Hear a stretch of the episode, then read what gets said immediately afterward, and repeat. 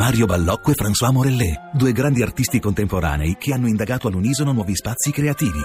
Sguardi paralleli, la nuova mostra di Fondazione Raghianti, a Lucca fino al 26 giugno. Info su www.fondazioneraghianti.it. Le giro subito parte della, della, della domanda dell'intervento di questa mattina di Maria Grazia. La Terra ha la febbre? Ma sicuramente la Terra eh, sta soffrendo dei, dei, delle modificazioni, oramai è abbastanza chiaro il segnale di un aumento della temperatura, se la vogliamo quindi dire in termini di febbre eh, possiamo metterla in questi, in questi termini il COP21 era il consulto medico per cercare di tenere questa febbre sotto controllo e evitare che diventi veramente pericolosa. E l'applicazione della medicina della ricetta di COP21 come sta andando? Eh, sicuramente COP21 rispetto al precedente mh, mm, evento di Copenaghen è un grande successo nel momento in cui tante nazioni si vogliono impegnare e questa giornata all'ONU sarà sicuramente importante. Chiaramente poi tra gli impegni e la realizzazione noi sappiamo che spesso non, la, il passo non è breve e quindi sarà sempre molto importante tenere presente e pungolare le nazioni perché mantengano gli impegni presi. Vito Vitale, in particolare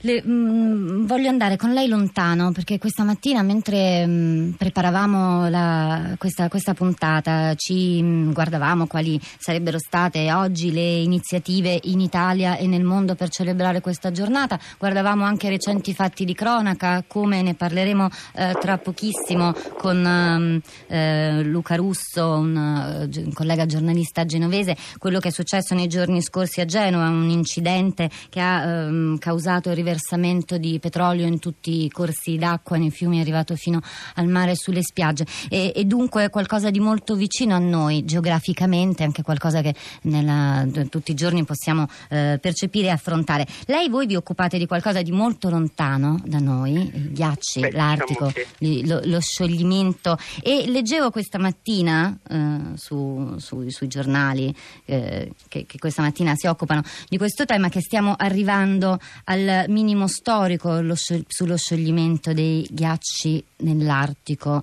Vitale, le chiedo intanto eh, questo, una, una, una notazione, uno, uno, stato di salute eh, dei, dei, nostri ghiacciai e poi cercare di, di, di, di fare questo collegamento come ehm, problemi e, e, questioni molto lontane geograficamente da noi possiamo riuscire a riportarle nella nostra azione quotidiana, nei nostri comportamenti quotidiani. Vito Vitale, l'ho fatta lunga ora a lei.